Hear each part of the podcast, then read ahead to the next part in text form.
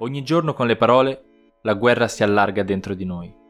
Le sentiamo alla radio, alla tv e le leggiamo sui giornali.